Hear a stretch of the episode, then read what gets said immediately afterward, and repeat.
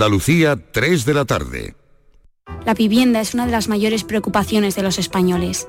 Sin embargo, las cerca de 2 millones de hipotecas firmadas con bancos en los últimos 5 años demuestran que comprar una casa es posible. En BBVA trabajamos cada día para que las personas y empresas prosperen. Conoce más en bbva.com. Codo a codo. Así salimos a la calle. Vamos a por todas. Nos levantamos a tope. Mano a mano. Nos superamos una y otra vez. Nos reímos, nos emocionamos. Porque contigo nunca estamos solos. Después de 85 años trabajando por una sociedad mejor para todos, en Grupo Social 11 tenemos claro que la igualdad de oportunidades se hace desde el respeto, codo a codo. Grupo Social 11. Los Reyes Magos llenan sus carrozas en Frutos Secos Reyes, con tres lotes diferentes. Frutos secos, snacks y tu lote de pipas Reyes para hacer las delicias de pequeños y mayores. Haz tu pedido ya en frutosecorreyes.es o en el 955 70 48 12 antes del 22 de diciembre y recógelo en fábrica. Frutos Secos Reyes, los Reyes de la Cabalgata. Termina el año en verde con los Social Energy Green Days. Llévate 200 euros en tu batería virtual con Luz. Con seguro todo riesgo incluido los dos primeros años y grandes descuentos con hasta 25 años de garantía en todas nuestras instalaciones de primeras marcas. Pide tu cita al 955 44 11 11 o socialenergy.es. La revolución solar es Social Energy. Dicen que detrás de un gran bote del Eurojackpot hay un gran millonario. Esto, ¿y detrás de un gran millonario? Pues que va a haber un... Ahora Eurojackpot, el mega sorteo europeo de la 11, es más millonario que nunca. Este viernes, por solo 2 euros, bote de 59 millones. Eurojackpot de la 11, millonario por los siglos de los siglos. A todos los que jugáis a la 11, bien jugado. Juega responsablemente y solo si eres mayor de edad. La tarde de Canal Sur Radio con Mariló Maldonado. Disfruta de las tardes con tu radio, con tu sección preferida, cafelito y besos, entrevistas en profundidad, por tu salud y los temas que más te interesan. Todo aquí. En la tarde de Canal Sur Radio con Mariló Maldonado, de lunes a viernes desde las 4 de la tarde. Canal Sur Radio, la radio de Andalucía.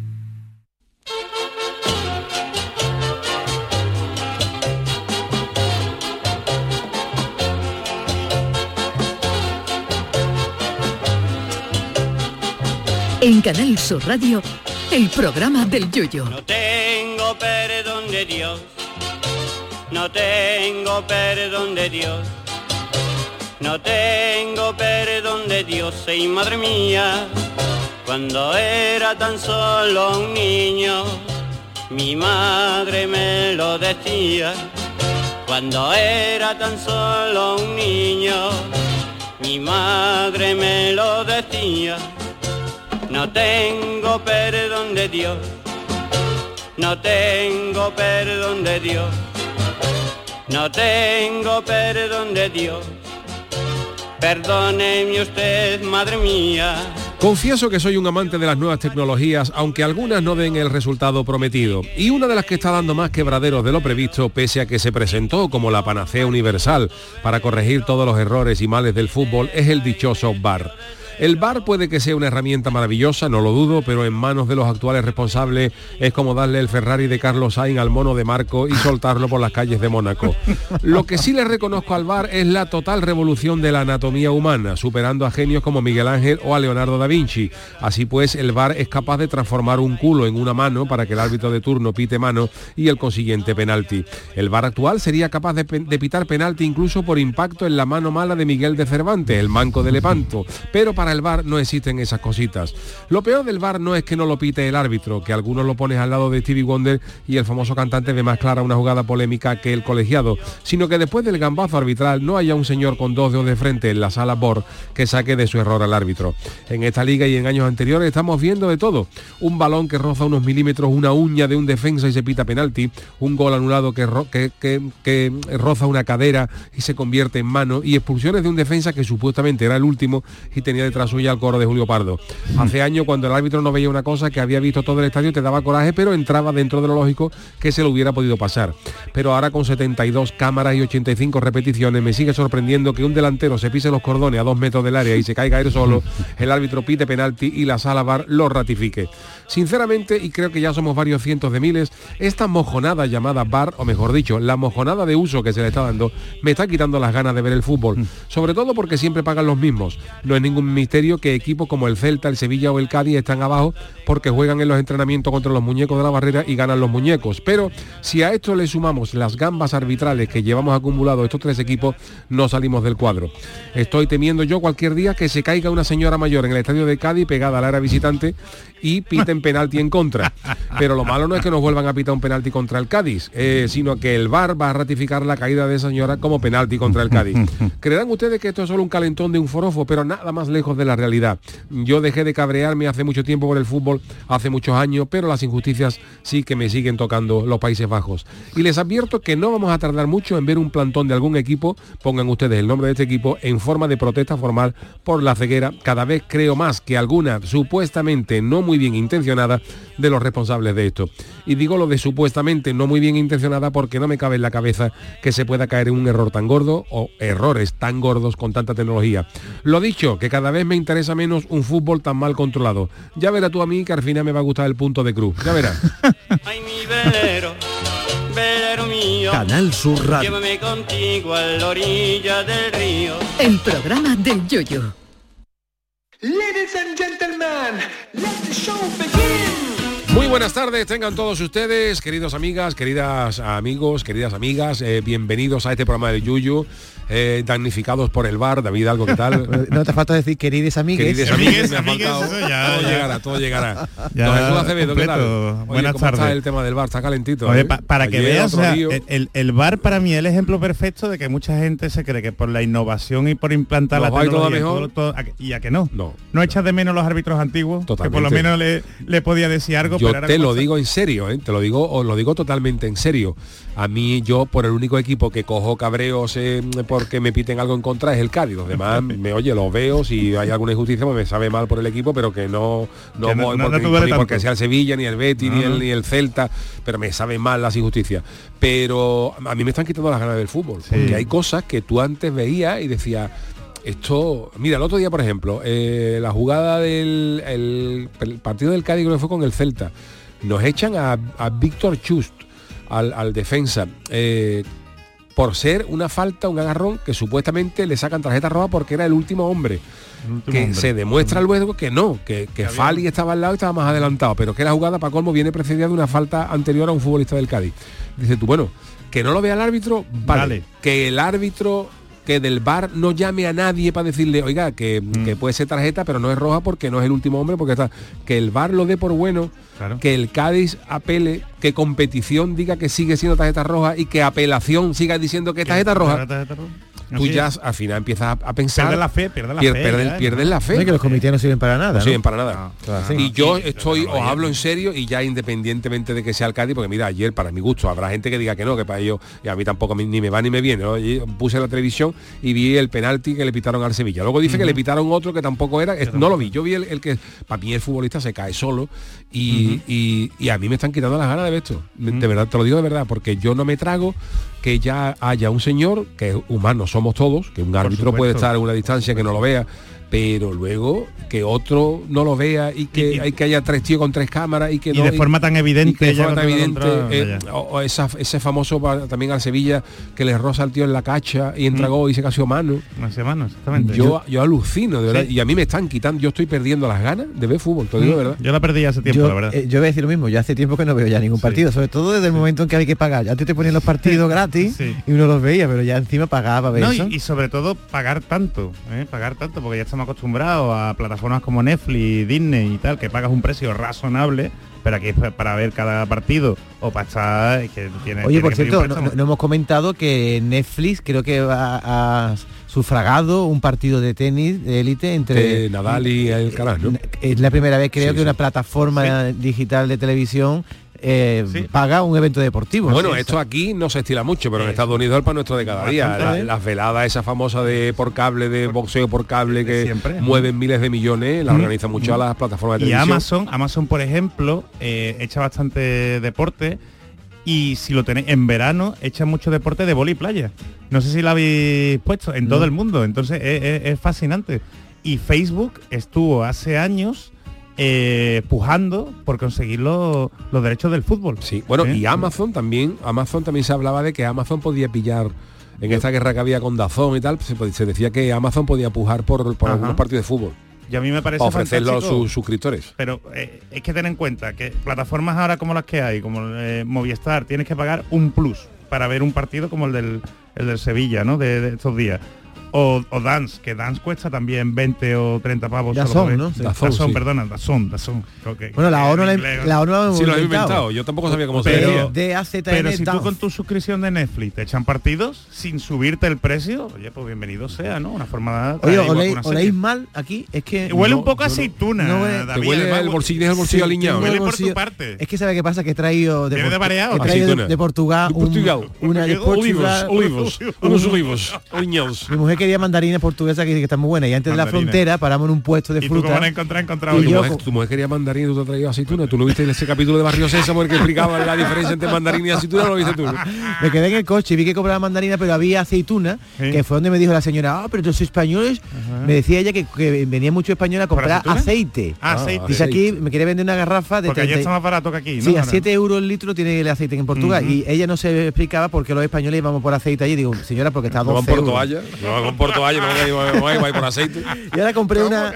Compré un montón de aceitunas que lo- ellos no alinean mucho la aceituna. El No. caso que hoy os he traído... No estaban mal, no estaban feas, ¿eh? Estaban No- curiosos, estaban Pero curiosos. claro, estaban he, he cogido un tape esto de Ikea chiquitito que por lo que se ve no lo he cerrado bien. Y al meter el tape de la aceituna que todavía tenía caldo Eso es lo que huele. en el canastito, en el ascensor se me ha caído en el culo todo el caldo de la aceituna. Huelo a aceituna. Tiene el bolsillo ahora mismo alineado. Y me he ido al cuarto baño pero un poquito de... cierto, viene- vienes hoy muy guapetón, ¿eh, David? Ah, Parece un profesor Sí, de literatura sí. de estos de los que Hoy viene con su. Camisa, con Sí, su camisa, con su vaquero, con su Que chaqueta. me recuerdas en la- en las Es- películas Está reconocible. No lo han dejado entrar. El, el vigilante no lo ha dejado entrar hoy. ¿Quién es usted? ¿Quién es usted? ¿Quién es usted? Aquí. Los de Barrio Sésamo es porque es, se, se puede Porque saber? Barrio Sésamo explicaron en un episodio la diferencia entre mandarina y aceituna. Y aceituna. Que fue el capítulo que tú te perdiste. Te lo vamos a buscar, David. Te lo Vale, vamos a vale. buscar. No, yo soy siempre guapo.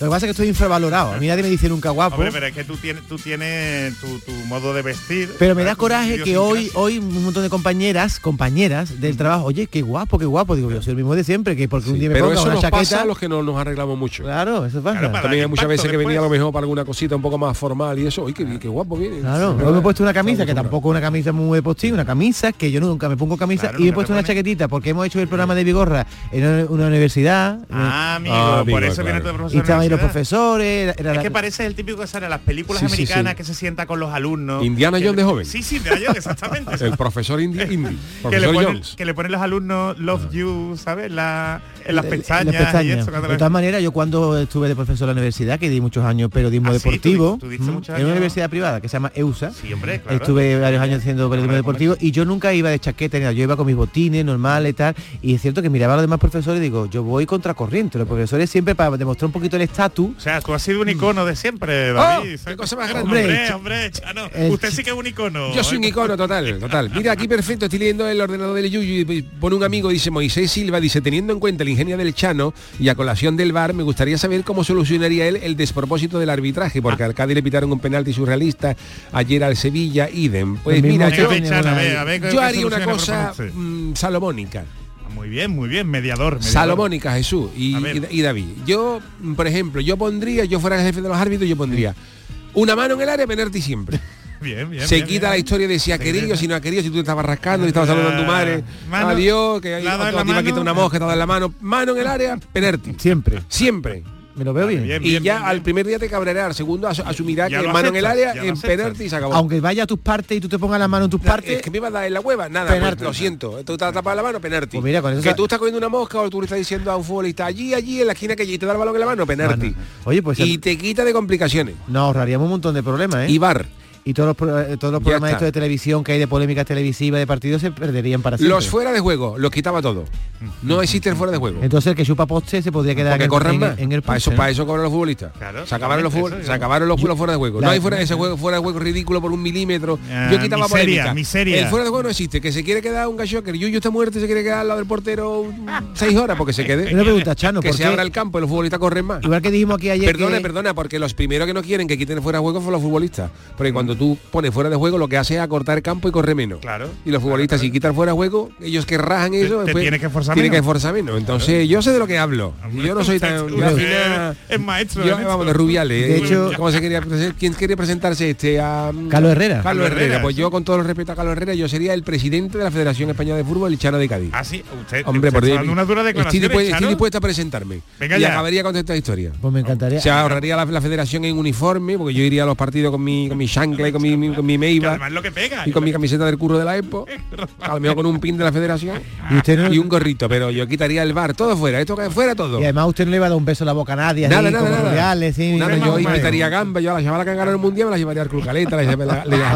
le- le daría gamba, todo eso sí, pero y yo acabaría con la polémica, en dos semanas se acabó la polémica. De, de hecho, no me extrañaría, Charo, que usted tuviera algo que ver lo que dijimos aquí ayer, que los penaltis, la tanda de penalti la inventó un gaditano. Correcto. A mí no me extrañaría que el fuera de, el fuera de juego, Chano, no sé quién inventó eso, para qué sirve el fuera. Luego, otra, otra corta, cosa que yo corta, haría, ¿eh? los árbitros que meten una gamba gorda, no sé qué, a pitar a la Liga de Siberia en diciembre, dos, dos jornadas. Verá que cómo, tienen más, piense, que verá cómo tienen cuidado Sí, porque usted, eso. usted lo de la nevera, no lo, lo- eso de a la No, nevera. no, no, nevera, nada, nada, a Siberia. A Siberia. Siberia. Bueno, a, la, a la Liga rusa. Siberia una nevera A también. la Liga Rusa, ahora en diciembre. A pitar dos o tres Y con partidos. Carsona, ¿eh? Con Carsona. Ahí a correr, ¿eh? Y lo del spray, cosas nuevas, todo, lo- ¿a usted le gusta Hombre, el fútbol antiguo? Lo del spray no está mal, lo del spray no está mal. El Que spray, después desaparece. El spray, ¿no? Yo pondría El pinganillo. nata, nata montada. Nata mont- un pastel, un, un petisú. Nata montada. Abre el petisú y echa la nata. Exactamente, una caramela de crema. Se puede resbalar, Chano. Se Nada, puede sería resbalar Yo, por ejemplo, haría la, la pausa para la hidratación. Por ejemplo, que los futbolistas, pausa para la hidratación, que ahora le dan una, una agua mojonera y eso, pues poner un camarero con unas tapitas, Hombre, en condiciones. una cervecita, Una Aunque sea un canapé. y se ve Modric cogiendo un canapé, un una fanta, nada, y que se tomen a las criaturas algo en condiciones. Los días, por ejemplo, que los partidos de invierno que sirvan cardo, Mira, un cardito. una- una tacita de cardo, de, un picadillo, un picadillo, picadillo. Un carrito con su hierbabuena y todo, Pues puchero. hierbabuena. Yo revolucionaría el fútbol en, en- en nada, en cuestión de, de dos semanas, quien lo conozca. Es que, Desde luego, ¿eh? Yo le votaría ahora mismo- Otra cosa que yo haría, por ejemplo, el, el- se acabaron esos partidos de ¿De qué? 17 minutos de prórroga, 0-0, reloj parado, Reloj parado. como el baloncesto. Eso. Lo que ¿Cuánto hay. se juega de media? ¿Media hora? Pues media hora reloj parado. Que usted se cae al suelo y se ha muerto, me da igual. Me da igual. Hasta que, hasta que no venga el forense y autoriza a levantar cadáver, no se reanuda el juego. No se Ajá, reanuda, como el ¿eh? baloncesto. Como en el baloncesto. Baloncesto. Y mira que Y el baloncesto se hace igual. Si cuando pita la bocina la, la pelota está en aire y le va a caer, pues esa pelota si entra, ¿vale? Y, Y- con y el fútbol igual, si una si pita. si ha disparado, ¿no? Si, Si ha ha- disparado y la pelota va a la portería y es gol, si no, pues se acabó, aunque esté a punto de darle y se acabó Pero el mi- problema. mira que, que controlado lo tiene todo el mundo. Mira qué fácil. todo- todo- que informado y no hay tanta polémica con el baloncesto. usted Y le- ya se acabó, no es cada ocho minutos, me da igual. Que, Yo es me voy que- a pasar es más que se han felicitado, me da igual. En el baloncesto... lo- el, baloncesto lo que- andaluz es muy potente. Pero, por ejemplo, el baloncesto es una cosa que no hay en el fútbol. Las cheerleaders es una cosa que hay, no hay equipo de baloncesto que no tenga sus cheerleaders. Y en, y en fútbol no se ve nunca ni en España. no, no, Marito. en España no se ve tanto, en el extranjero sí se Tú ve. ves las películas de. Hollywood, todas las niñas Sí. quieren ser No sé, cheerleaders. sí, las sí, mayores también se pidieron las mayores la cabalgata. mayores. Hay que, ver, hay que ver cómo se han perdido las mayores, ¿eh? Cómo se han perdido. Había Sí. mayores en todos los pueblos. Sí, ¿eh? lo importante es animar. ¿eh? Lo importante es animar.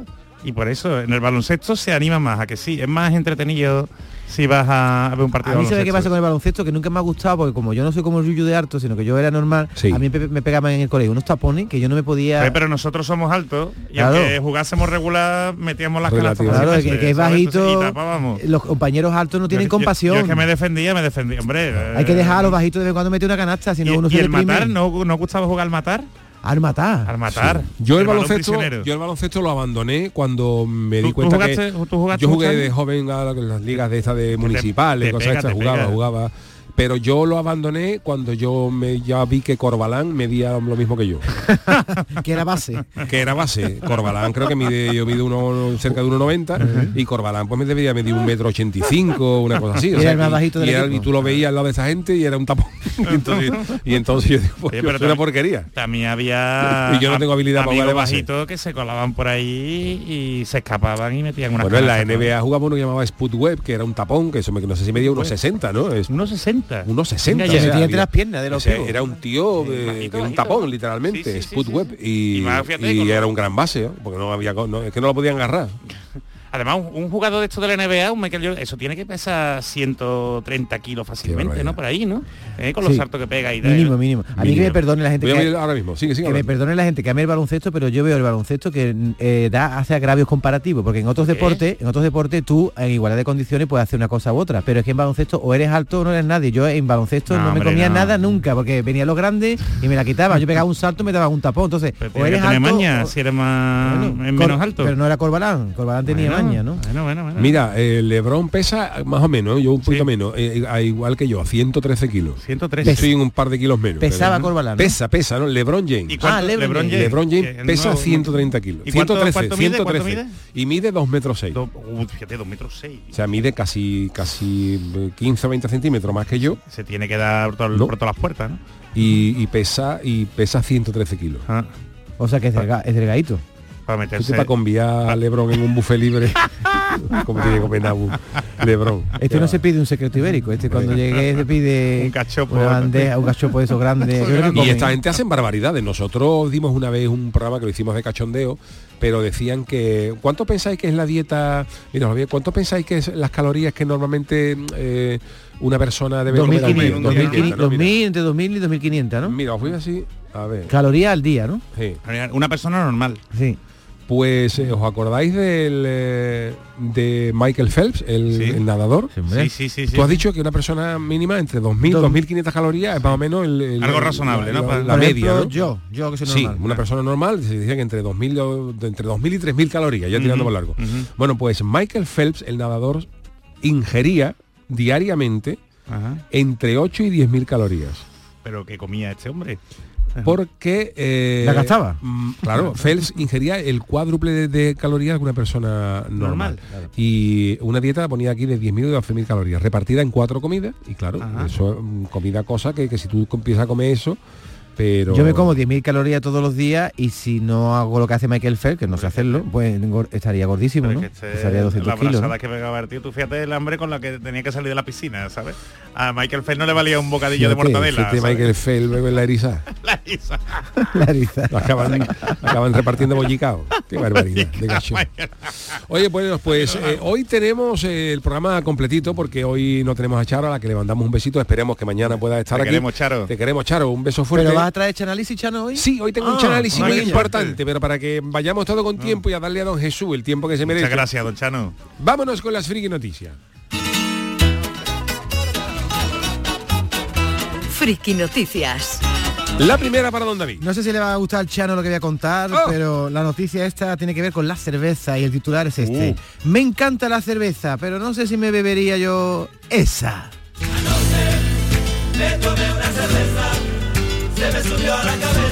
¿Os gustan las cervezas artesanales?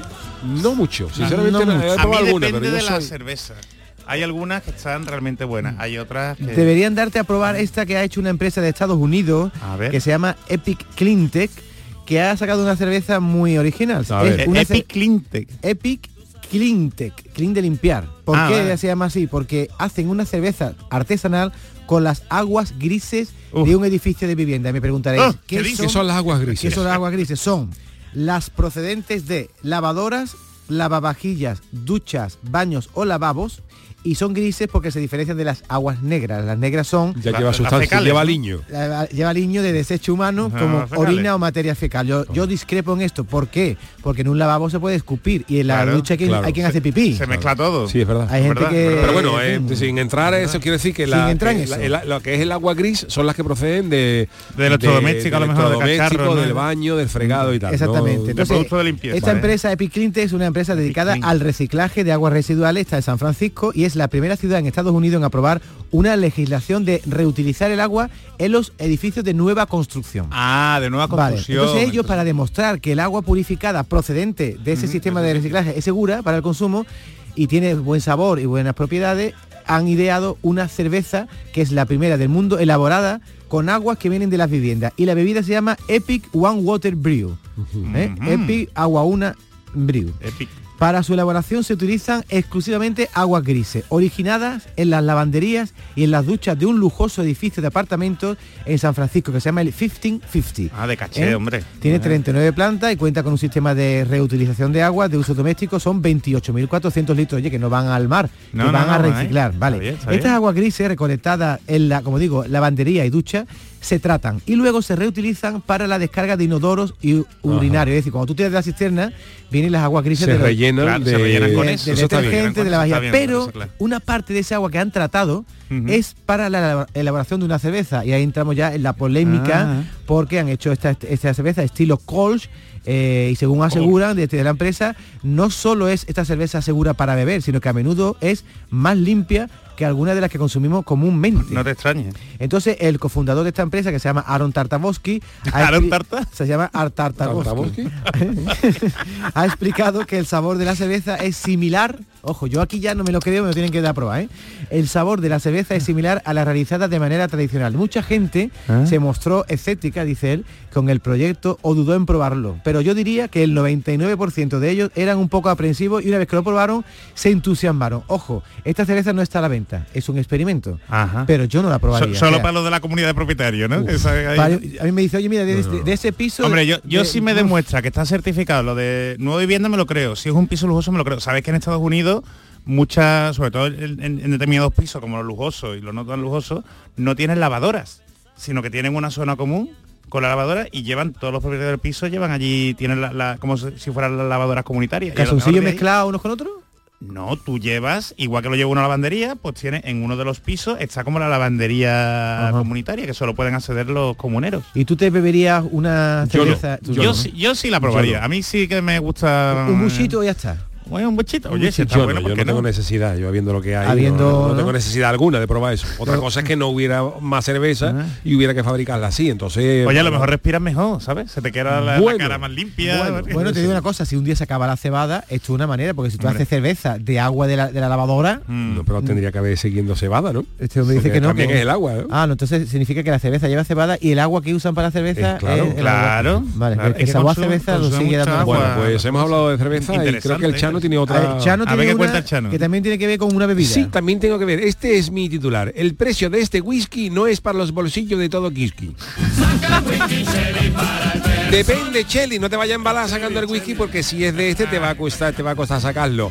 Eh, eh, a los que les gusta el whisky sabrán el nombre que eh, Macallan es una de las de los whiskies mejores whiskies del mundo. eso Así por lo menos lo, lo dictamina, es una denominación de origen escocesa y es una de las grandes marcas de whisky. Y sabéis que los Macallan pues los hay de 12 años, de 24 años, ya con la miliecha, con, con, con- y con dos niños, de, de 36 años y, y divorciados. Esos son los típicos de whisky que hay. Pero, ojo, porque se va a sacar a la venta una casa, bueno, ya creo que ha salido, porque esta noticia de hace algunos días, la casa de subasta, yo lo digo como suena en, en español. A ver. Sotheby's, Sotheby's, Sotheby's, de la- inglesa, va a poner a la venta un Macallan de la cosecha, ojo, A ver. del año 1926. o sea que tiene 97 años. Uh, casi 100. Casi 100 años. Y esto se va a salir a subasta con un precio entre 750.000 y 1,2 millones de libras. Fíjate tú. Lo que supone más o menos en euros entre 910.000 y 1,5 millones de dólares, que significa dentro de unos días se va a convertir en el whisky más caro del mundo. Este Macallan, que se llama Macallan Adami del año 26 ha pasado... ¿Adami? Ma- Ma- Macallan Adami. Adami.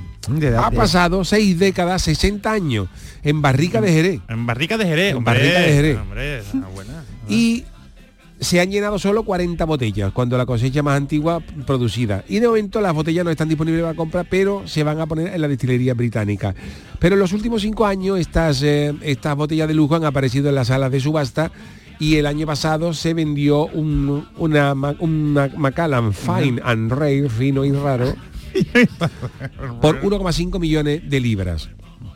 Pero es la primera vez que una de estas 40 botellas de Macallan del año 26 va a salir eh, al, al mercado. Al mercado, ¿no? Y así que dice que para aumentar más el valor, la botella, claro, la botella ha tenido que ser reacondicionada, porque el corcho, el corcho. ¿Cómo está ese corcho, no? Como una papa vieja, podía estar el corcho. Entonces han, Arrugada. resta- han restaurado la botella, la, la destilería Macallan, antes de, de vender eso, han restaurado, han reemplazado la cápsula y el corcho. Fíjate. Han aplicado pegamento nuevo en las esquinas de las botellas para darle un poquito de hojana y luego han tomado una muestra de un mililitro para probarla con otra botella para saber cómo está, por si se puede vender o no. Pero bueno, si, si os sobra un millón y medio de dólares, podéis comprar este Macallan del año 26. Adami, Adami. Adami. Que busca aquí, Adami significa mi hombre. ¿Eso, eso significa? ¿En qué, Hombre, en qué un idioma? millón- un millón y medio de dólares. ¿Vosotros compraríais eso, que tuvierais mucho dinero? Yo no. Yo no, yo tampoco. Estamos hoy muy reacios a comprar cosas raras, ¿eh? Lo que pasa es que es verdad que estas cosas las compra mucha gente más que para beberlas, sino para comercializar y para volver a venderlas. Para vender- revenderla, Porque ¿no? son objetos de coleccionistas. Ujú. Pues claro, tú- tú- Yo no me imagino con este dinero. ¿Tú quieres un whiskycito? ¿Quieres un whiskycito? ¿Quieres un chupito? Un chupito. Pero coleccionarlo para no beberlo nunca tampoco, ¿no? Habrá que bebérselo algún día, ¿no? Va a estar coleccionando ahí hasta que te Hombre, mueras. pero un buen whisky los whisky además es que es, es- es tremendo yo eh, cuando estuve en Escocia al lado del castillo de Edimburgo hay un museo del whisky hay un museo del whisky Ajá. y se venden allí eh, los whisky de Escocia pues son como las regiones de, de aquí de las denominaciones de origen, De ¿no? hay whisky de, la- de las islas Sky de, de, en fin de, varios sitios no de Islay y hay otros sitios y cada sitio tiene su y es verdad que cada whisky pues tiene un sabor hay algunos que saben más a carbón otros que saben tal y allí pues había yo qué sé yo entré en un bar normal a tomar un café con mariquilla en, en Edimburgo y en el, un bar normalito y había un cartel que ponía pruebe mm, alguna de nuestras más de 250 variedades de whisky o sea 250 whiskies 250. distintos Fíjate, fíjate, fíjate. eh, que todo el mundo Qué le parece whisky o sea que aquello es, es un mundo pero Hombre, ¿y no probaste el café irlandés? Allí. No, hombre, allí no, allí una copita de, de, de whiskycito sí, sí que cayó. Pero lo bonito es que sigan usando barricas de Jerez. ¿eh? Hombre. Lo que demuestra lo importante que ha sido Jerez con su bodega, ¿eh? Está muy de moda la mezcla de, de- cosas de Jerez. Ahora Mm. ahora, por ejemplo, hay un ron también que está muy muy rico que se hace en vez que la mezcla es están en barricas de, de ron y luego se meten creo que otros dos o cinco años en barricas de Pedro Jiménez. Ah, sí. Y coge el sabor, Entonces coge El sabor de eso y es una mezcla entre el ron y el eso y Qué bueno, ¿eh? es una Qué gana, qué gana de una Jerez, copita. Jerez es una maravilla Oh. en lo que a, vino se refiere y, y de esto saben, de eso saben. Saben De esto bien, saben saben bien. bien. Bueno, pues hacemos una pausita y enseguida estamos con el tiquismiquis. El programa del yoyo. Canal Sur Radio. ¿Te apasionan los quesos? ¿Quieres acceder al patrimonio quesero andaluz en un solo clic? Con la app Proxy Queso Andaluz descubre desde tu móvil los mejores quesos andaluces, las queserías o los mercados más cercanos. Descárgate Proxy Queso Andaluz y disfruta de los quesos andaluces, disponible para Android e iOS. Organiza Que es Andaluz, patrocina Junta de Andalucía y Gusto del Sur. Canal Sur Radio. Te presentamos con Bijubilación de Caja Rural, un conjunto de soluciones exclusivas e innovadoras para diseñar tu jubilación a tu manera. Con Bijubilación de Caja Rural, móntate tu mejor jubilación. Ven antes del 31 de diciembre y obtén interesantes incentivos. Documento de datos fundamentales para el partícipe, alertas de liquidez, indicador de riesgo, planes en promoción y condiciones en segurosrga.es. ¿Juega tu equipo? No dejes que el tráfico te meta ni un gol. Que la gran parada del partido de hoy sea la de Tusam. Deja el coche en el banquillo y ve el partido con Tusam. Tusam, el mejor refuerzo de la temporada para tu equipo. TUSAM, Ayuntamiento de Sevilla. Soy Yoli, vecina de los Palacios Villafranca. El Parque de los Hermanamientos la verdad es que es muy bonito y cuando llega el momento de la tarde pues reunirme con mis amigas, él está con sus amigos del cole. Cada día la Diputación de Sevilla trabaja con tu ayuntamiento para mejorar las instalaciones municipales en tu pueblo y tu ciudad. Diputación de Sevilla, cerca de ti.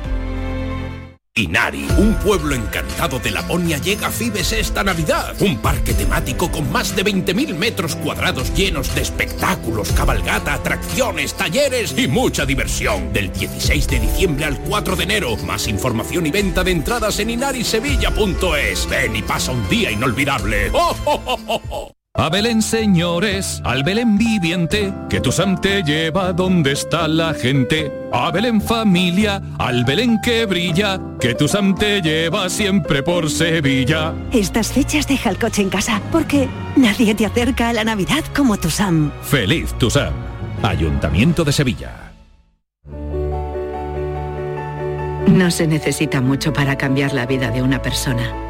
A veces basta un minuto, basta una sonrisa, una conversación, una palabra, un abrazo. A veces basta solo un segundo. Si en tan poco tiempo se puede conseguir tanto, piensa en todo lo que hemos logrado en 85 años. 11. 85 años son solo el principio. En Canal Sur Radio, el programa del Yoyo.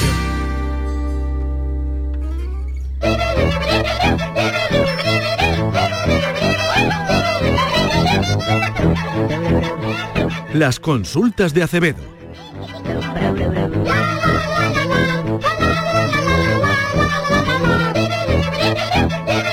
Bueno, pues eh, los lunes y los miércoles don Jesús Acevedo eh, os resuelve todas las dudas que tengáis y que os voy a formular ahora mismo en eh, ausencia de, de Charo. Por favor, David, proceda con la primera. Bueno, eh, dice... A ver, ¿qué me va a preguntar? No, déjame antes que recuerde Yuyu las vías. Ah, vale, las vías para eh, contactar. Para contactar, como siempre, podéis enviar vuestra consulta a través de un audio al 670-947-154 o bien a través de la cuenta de Twitter, arroba programa del Yuyu, como ha hecho este oyente. Este oyente, que se llama Taxi Sevilla Rafa, comenta lo siguiente. Hace unos días comentó Jesús que en los taxis no se pueden poner cámaras que graben dentro. Y un compañero me dijo que no está permitido que la cámara, la cámara grabe hacia la calle. La pregunta del oyente es, ¿dónde debo grabar con la cámara del coche por mi seguridad? ¿Dentro o fuera? Gracias. Bueno, vamos a ver. Eh, sí, grabar, grabar sí se puede grabar. ¿eh? Si, si hice entender lo, lo contrario, me retracto, ¿no? Pero yo creo que dijimos que no, que se, podía grabar, pero con todas las garantías. En este caso, no es lo mismo que seas un individual, seas una persona física. Aquí en España no se puede grabar ¿eh? a, la, a, la, a la calle si eres un, un particular y por eso aquí no tenemos como vemos en Rusia que tienen los coches para el tema del seguro, ¿no? que, que están grabando continuamente a la, a la calle. Aquí se han multado a, particulares precisamente por estar grabando continuamente a la calle y a los transeúntes que aparecen por la calle. Una, una persona en bicicleta, una anciana cruzando un paso peatones, ¿no? Pero si eres un taxista, eh, sí puedes grabar por el tema de tu seguridad. Sí se puede grabar eh, lo que es el interior del taxi. Ahora bien, no se puede grabar de cualquier manera. Hay que cumplir con determinadas garantías. ¿eh? Porque es que te den cuenta que aquí hay derechos fundamentales que confluyen. Una es la seguridad del profesional, ¿no? del taxi o del conductor, y otra es la de la intimidad de los pasajeros. Entonces, el poner una cámara ¿m? en cualquier negocio, y más en un taxi, ¿no? que podemos estar más apretadito, es un riesgo. Es un riesgo que el, el profesional, el taxista en este caso, pues tiene que controlar. Entonces, eh, hay determinadas regiones, por ejemplo en Sevilla el Instituto Municipal del Taxi ha establecido determinadas directrices, en Málaga también, ¿no? Y está bien para salvaguardar pues la, la seguridad de estos profesionales, especialmente, ¿no? Eh, por la noche, donde es más propenso a que puedan sufrir pues un ataque, un delito lo que sea. Pero hay que cumplir con determinadas garantías. Por ejemplo, hay que avisar a eh, los clientes de que hay cámaras dentro del coche. Que eso vale. se hace, por ejemplo, con, un, con el cartel ¿no? reglamentario. Pero también, por ejemplo, hay que tener a disposición del cliente, que esto no lo tiene nadie, folletos informativos. ¿eh? Porque a lo mejor, imagínate que tú vas con alguien en el taxi, tú coges a, eh, alguien que has conocido, imagínate, una noche, uh -huh. Y después hemos visto casos como el de Conde Bumpido hijo y tal. ¿no? Que, oye, pues si tienes que rastrear a la otra persona, tú vas a poder pedirle a ese taxista las grabaciones. Esas grabaciones no pueden conservarse durante más de 30 días. ¿eh? Esas grabaciones no la puede ver otra persona que no sea el taxista, o sea, tiene que tener una trazabilidad. Y eso tiene que tener también pues lo que es una documentación que se llama un registro de, de tratamiento. Por eso es tan importante cuando cojamos un taxi o similar, ¿no? El, por ejemplo, pues el pedir ticket o el pagar con tarjeta, ¿eh? no voy a decir ya el pedir una factura o un recibo, porque después si perdemos algo en el taxi o necesitamos pedir esta información, no hay forma de contactar con el, con el taxi, ¿vale? Entonces, entonces yo creo que, que es cuestión de, de adaptarse, ¿no? Oye Jesús, aquí ya como tú eres una estrella, la gente ya pregunta por cosas personales tuyas. Te hace A una ver, consulta, otro tuitero, te dice Javier López Nieto que pregunta, ¿alguna experiencia Jesús con algo sobrenatural? ¿Te gusta el cine de terror? Y si es así, ¿qué peli es tu favorita? Empieza por ahí si quieres. Pues mira, mm, me encantan, me encantan las películas de miedo, ojo, que no sean sangrientas, que no sean sangrientas. Entonces me gusta mucho John Carpenter, por ejemplo, la original película de Halloween, que apenas tiene sangre, pero da mucho miedo, me encanta. Y eh, soy un fan, por ejemplo, de la ciencia ficción, que todavía no ha ocurrido, pero que puede llegar a ocurrir. Y por ejemplo, de Blade Runner. ¿Eh? Minor- Minority Este- Report. Minority Report, que está pasando ya, ¿eh? O bueno, o la película que hemos visto este fin de semana, David, ¿cómo se llamaba la, de...? la Julia Roberts, ¿no? ¿Dó- dó- La de Ju- ¿Hacia dónde vamos, no? ¿Dónde vamos? de este- ¿Dónde, ¿De qué mundo salimos? ¿De qué mundo Ha salimos? salido este, este- esta semana. Ah, sí, sí. Y sobre algo sobrenatural que te pregunto. Pues mira, lo más sobrenatural que me ha pasado es un cliente con el que tenía una, una reunión, el, que a él le gustaba pues el tema, un poco a la sede Iker, ¿no? Te grababa, iba al tema de casas encantadas, cosas de estas, y tenía una reunión con él y con los que llevaban la, la página web, y cuando iba de camino a la reunión, me llamó el de la página web y me dice, mira Jesús, no vengas, que fulanito se ha tenido que ir corriendo, ¿eh? ha tenido una urgencia. Y yo, pero ¿qué ha pasado? ¿Se ha puesto malo y tal? Y me dice, no, es que le han avisado de un posible avistamiento ovni en Rota. y entonces ha cancelado la reunión. Así que me quedé, bueno, Ahí pues, te quedaste, ¿no? eso ha sido lo más sobrenatural que he tenido en mi vida. Por cierto, la película que hablábamos es Dejar el mundo atrás. Eso, Dejar el mundo atrás. Está Mm. en una plataforma maravillosa. Y habla de lo que está ocurriendo ahora en el mundo. Y de la Bueno, y del miedo que nos puede dar el no estar enterado de lo que pasa. Vamos a reírnos un poquito. Vamos a reírnos. Gracias, don Jesús, por esta interesantísima sección, pero vamos, seguimos con películas, vamos con el análisis. Los miércoles, nuestro tiquismiquis Jesús Acevedo responderá a todas las dudas que os surjan en relación a vuestra privacidad y protección de datos. Envíanos tu consulta a través de un audio al 670 94 71 54 o un tuit a arroba programa del Yuyu.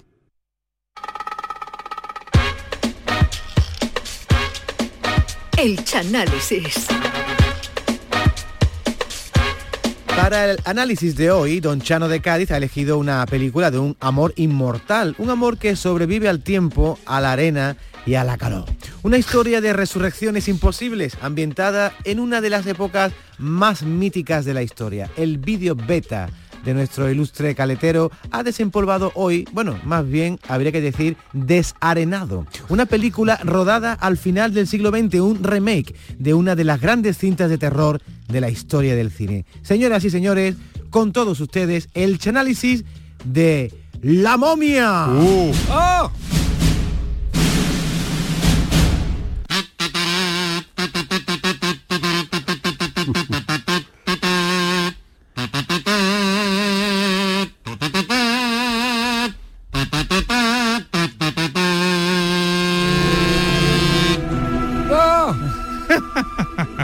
De Hindama. Tela, Oh, tela, Esta tela. banda sonora. Y ya te. Como dice mi, mi- mi amigo Antonio Reguera, nada más, nada más que la música ya da calor. Película de del desierto de Egipto. Oh. Buenas tardes a todos. Hoy aquí comenzamos un día más el Chanálisis que en el día de hoy está dedicado, como bien ha dicho David, a una película del año 1999 eh, dirigida por Stephen Sommers e interpretada por Brendan Fraser, Rachel Weisz, John Haddam, Odette Fair, Kevin O'Connor y Arnold Boslow en el papel principal de momia reencarnada. La Momia sacerdote injote que tiene toda la cara del carbo de la lotería del anuncio. en esta película todavía Brandon Fraser estaba fino como un pincel. Es verdad, es verdad. Pero después de este rodaje, Brendan Fraser descubrió las armónicas en tomate de la venta al frenazo y el pan de campo, vamos a... Y no había ahí, Brendan Fraser se puso que pesaba más que un remordimiento. Y después de este rodaje le ofrecieron un papel incluso en la película Moby Dick, pero pasé de bicho, pasé de bicho marino. No vea cómo se puso el proyecto. La momia es una película rodada en Marruecos y como dice David, ahí había arena por todos lados. Vamos con decirte que la, que la película se rodó en el año 99 y la semana pasada Brendan Fraser se sacudió la chancla de esa arena. ¿Cómo se, cómo se habían puesto?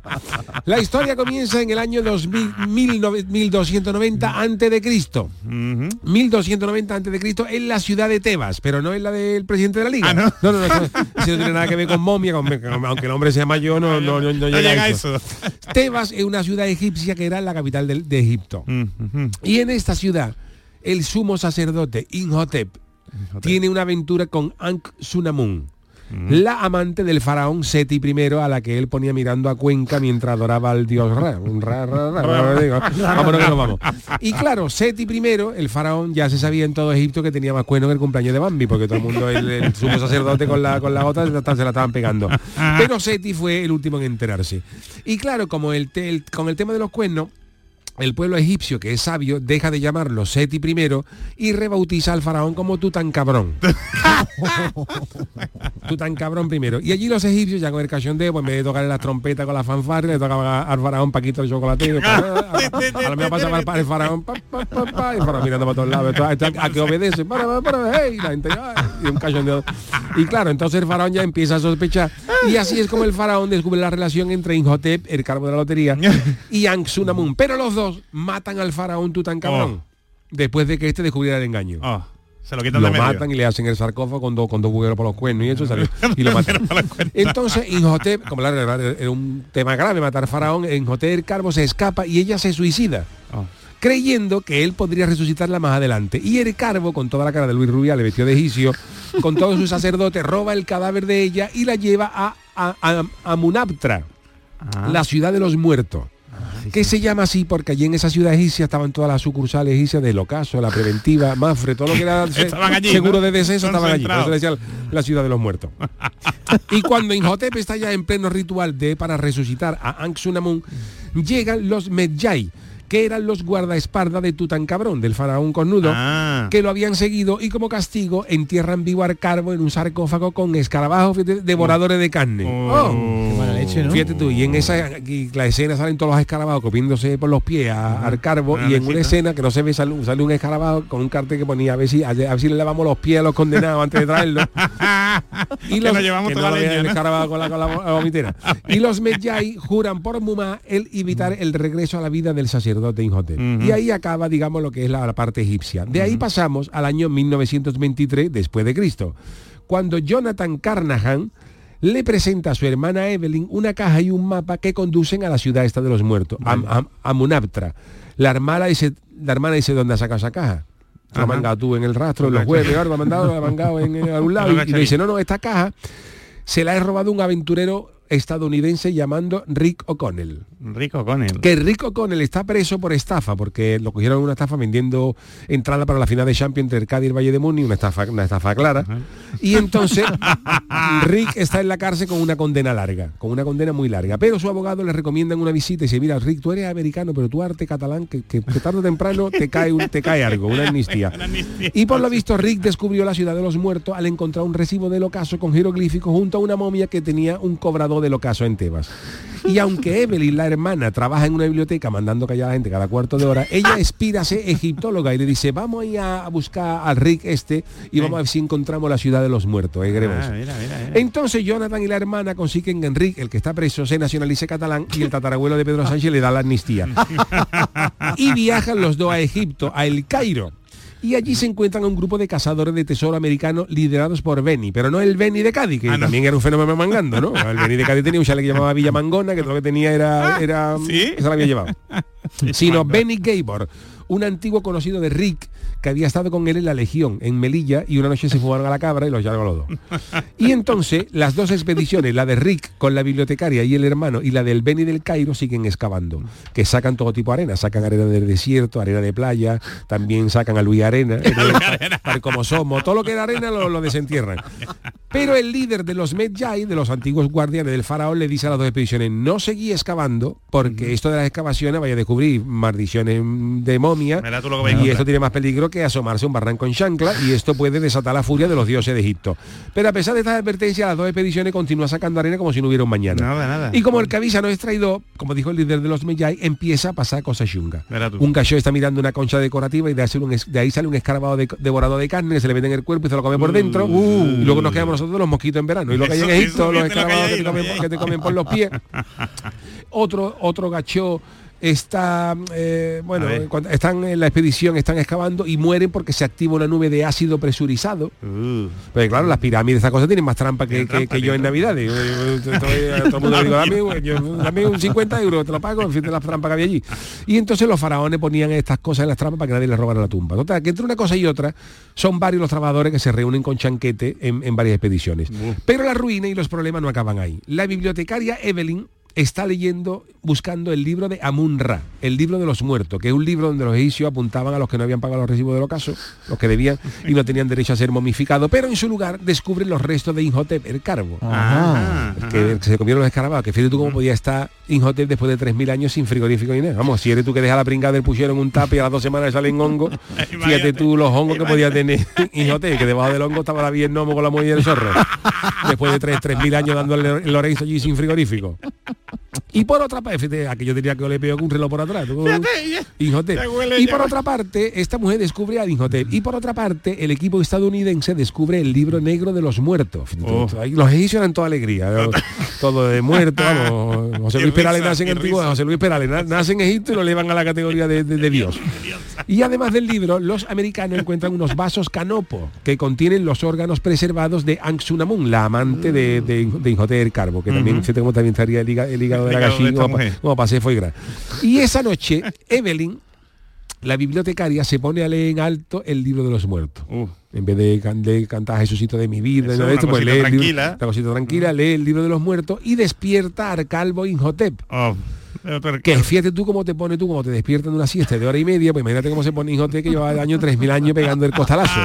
Y claro, Inhotep, Inhotep se levanta el egipcio eh, así desnortado y, Sin y saber él, dónde eh, está. sin saber y, y empieza a hablar, empieza a hablar de su sacerdote diciendo los muertos, los muertos. Y ella le dice, los muertos del libro, y dice, no, los tuyos por despertarme, que llevo 3.000 años en el costalazo, que a despertarme. Con la gusto que yo estaba. Con la gusto que yo estaba aquí pegándome una siesta eterna.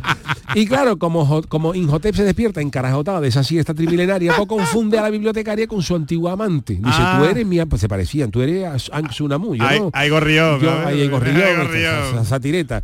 La momia. Se Y levantó entonces, contento, ¿no? Aterrado por los extraños sucesos y del despertar de Inhotep, las dos expediciones huyen al Cairo, pero dejan, dejan en la arena a Peré para que busque la lágrima, pero se quitan de en medio. Pero Inhotep, como, como espíritu maligno, los persigue con la ayuda del Beni, el que se fumó la cabra con, con Rick, que ha prometido servir a la momia a cambio de oro. Y claro, Inhotep manda por tabaco a todo lo de la expedición americana y absorbiendo su fuerza, es como el que se toma un Red Bull con Valentine a las 7 de la mañana en una discoteca y llega a su casa con una bultaco, arranca. Pues ahí, hace Inhotep, se pega la energía de eso y, y vuelve a su forma humana y trae de vuelta a Egipto las 10 plagas de Egipto. No. Porque las momias no traían cesta de Navidad, las momias todo lo que traían era cosa para dar por culo. Una- Las 10 plagas, la sangre. y Bicho, eso. Bicho. Entonces la expedición de Rick y la bibliotecaria se reúnen en el museo, pero no en el Museo del Carnaval, sino en el Museo del Cairo, que allí nada más que hay momias y gente venda, como si hubieran caído de una moto. Y allí se dan cuenta de que el calvo Inhotep quiere resucitar a la novia sacrificando a la bibliotecaria. Ah, amigo. Quiere matar a la chavala para que para resucitar a su bibliotecaria. Una por otra, ¿no? Una por otra. Pero claro, la bibliotecaria que ya se ve fiambre como paquetito de loncho de Campo Frío dice, pues si el libro de los muertos de Ocaso que yo leí ha devuelto a la vida a este hombre, a lo mejor si lo leo otra vez, mandamos al mamaero a la- Ah, al calvo de la lotería egipcia. Y entonces se dan cuenta de que el antiguo sacerdote vive en Amunaptra, la ciudad de los muertos, porque Oh. Inhotep se había comprado allí un, un unifamiliar, tiempo del faraón, y la hipoteca había puesto 3.000 años para pagar lo mínimo. Eso sería un VPO, sí. Una VPO, claro, de vivienda de protección de Horus.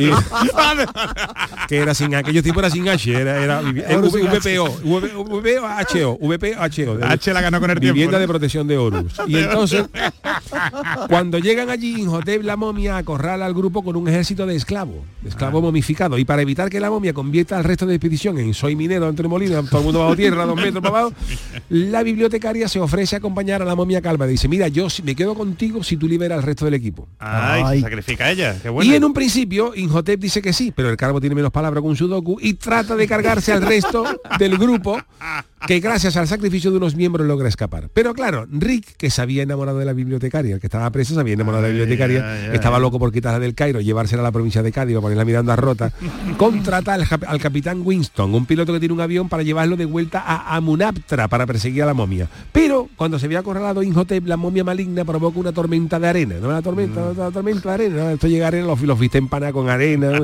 A consecuencia de las tal, se estrella el avión y el Winston él queda como una colilla. Pero El piloto, ¿no? el piloto, Rick, que es más pesado que el cuñado de Rocky, logra llegar a la ciudad de los muertos junto a Jonathan, el hermano de la bibliotecaria.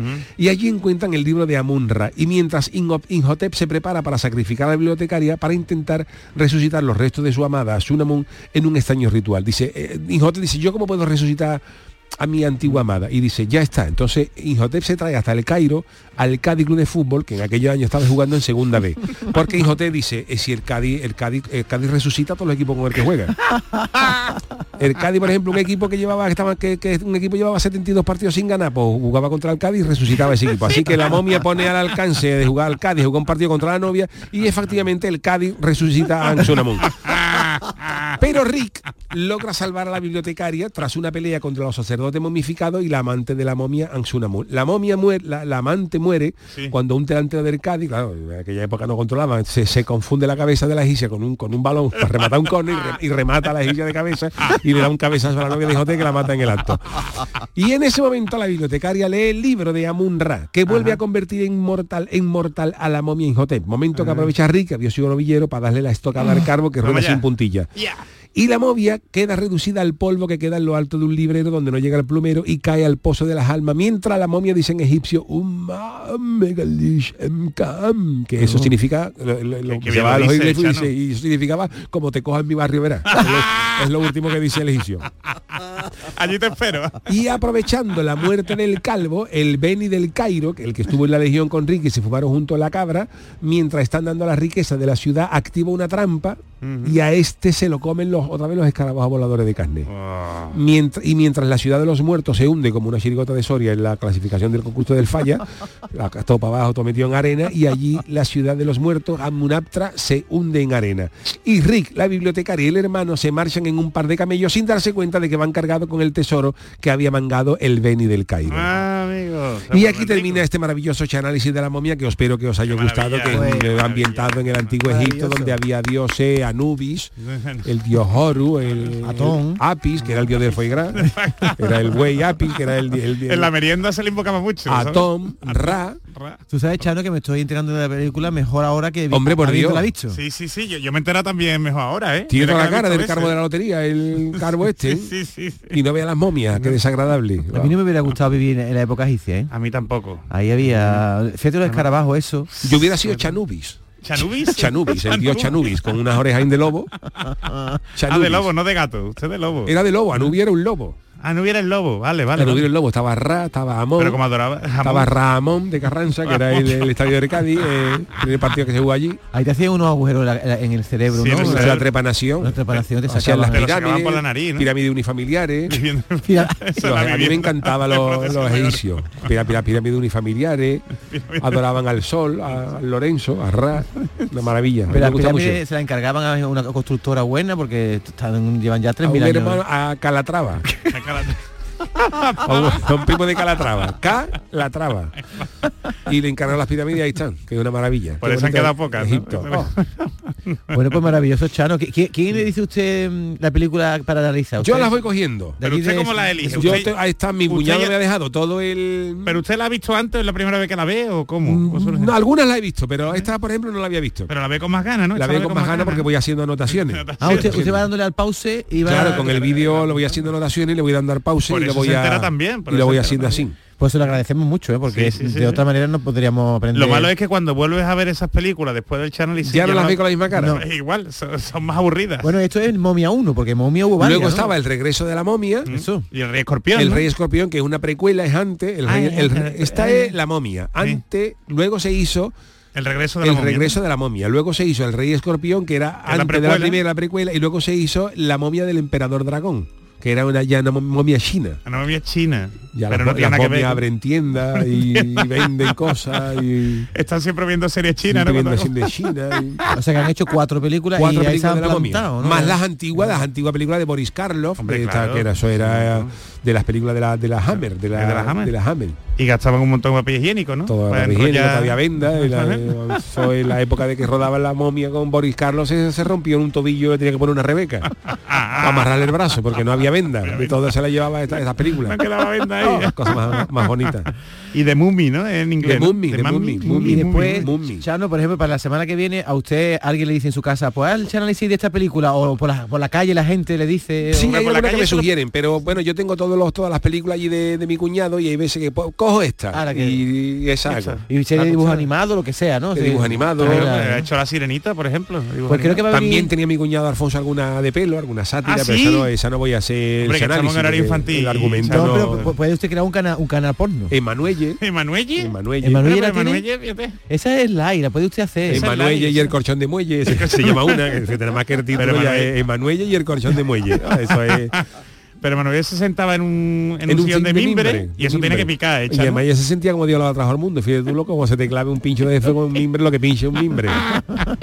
que yo me senté una vez sin calzoncillo en uno que tenía mi cuñado en Chiclana y me lo clavé, salva hacia la parte, y me acuerdo yo de Emanuelle cada vez que veo cada, vez que veo la carátula. Oh, qué barbaridad. Mimbre. Bueno, pues ha estado muy interesante este análisis de- del Chano de Cádiz de, de la momia, gran película del Antiguo Egipto. Gracias, don Jesús Acevedo, gracias, Gracias. a don David Hasta Hidalgo, mañana. el gran Manolo Fernández en la parte técnica y mañana esperemos que esté con nosotros doña Charo Pérez. Saludos, que tengan buen día.